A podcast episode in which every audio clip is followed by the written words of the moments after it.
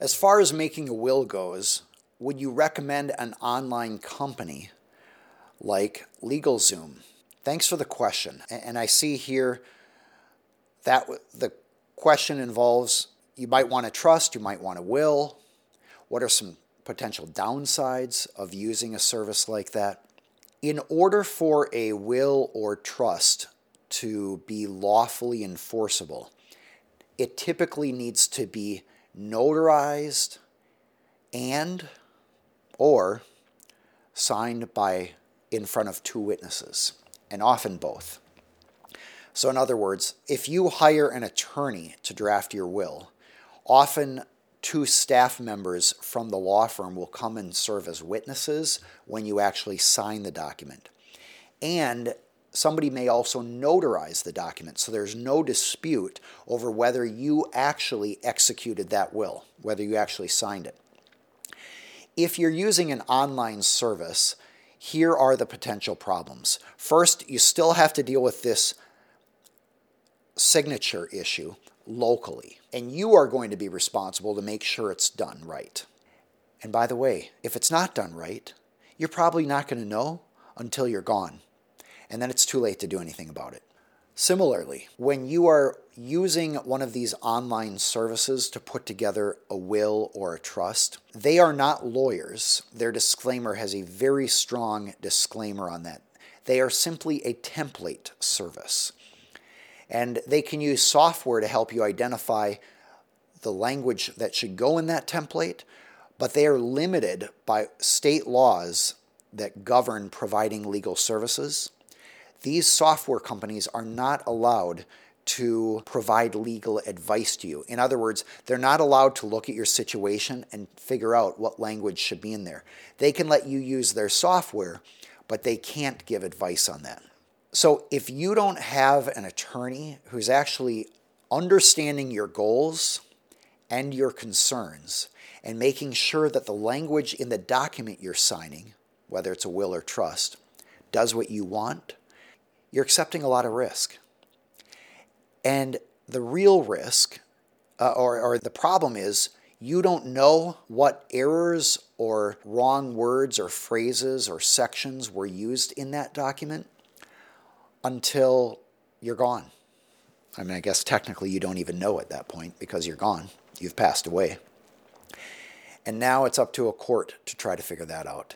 And a court is going to hear from all sides, and so now you have your family members or heirs lawyering up, spending money, fighting.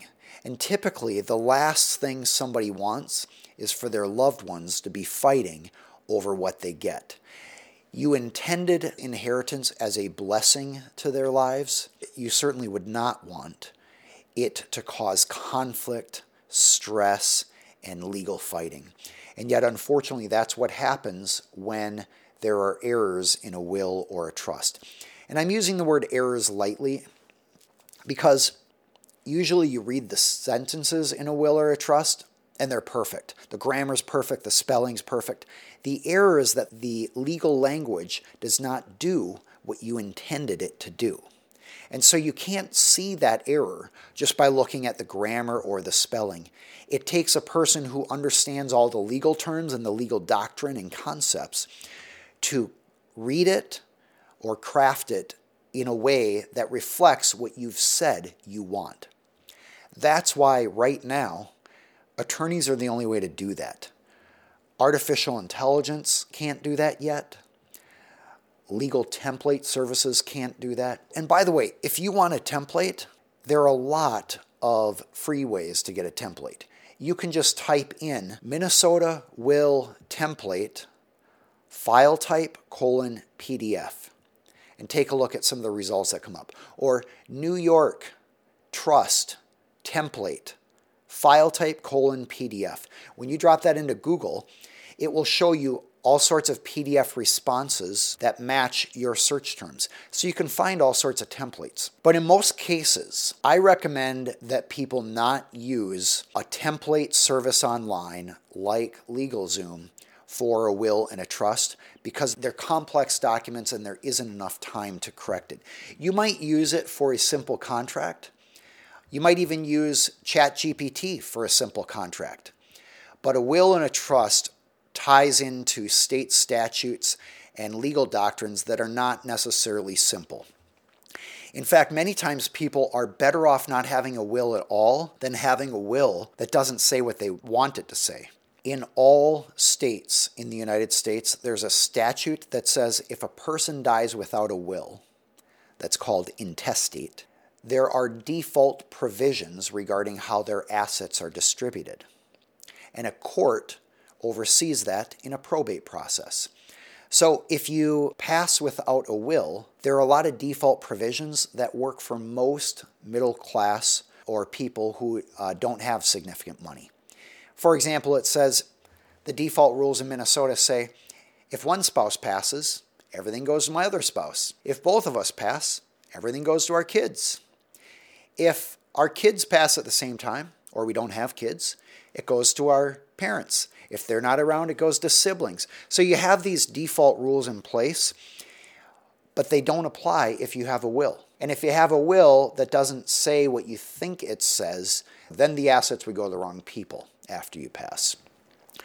So I'm not a fan of using an online service one option, I suppose, if you're really trying to cut corners, is to use an online service to prepare your will or trust.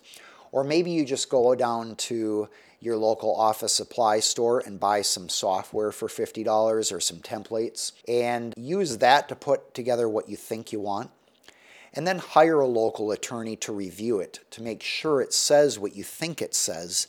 And then that attorney and the attorney's staff can help you with witnesses and signing it and make sure it's legally given effect. Because a document that is not properly signed or notarized or done before witnesses is as worthless as any other letter or note that you may or may not have written or somebody might have written for you. The reason the rules are so strict on wills and trusts is because the court wants to know it was actually you that put that document together not somebody else pretending to be you. So that's why the state law is so tight on the signature requirements for a will. And in fact, many states will not even honor a video of you because it is not necessarily as reliable as the process that's in the statute. This is a hotly contested issue, but the concern is that a will, who knows what the date and time was of the video will? If a person creates a video and says, here's what I want done, did they have proper legal advice? Were they under the influence of any drugs? Was somebody holding a gun to them behind the camera? And what was the actual date and time of the video? There are all sorts of credibility issues with video wills. And so, for that reason, to my knowledge, at least so far, most states do not even follow or consider credible a video will. It needs to be a will signed as required by the local state statute.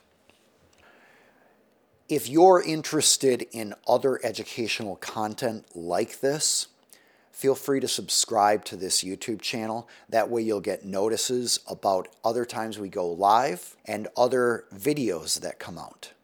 We're trying to produce regular educational content so that business owners can be empowered to have a more successful business and more successful life. I'm Aaron Hall.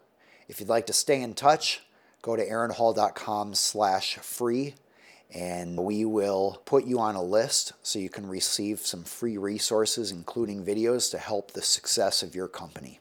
Thanks for joining us on this video today.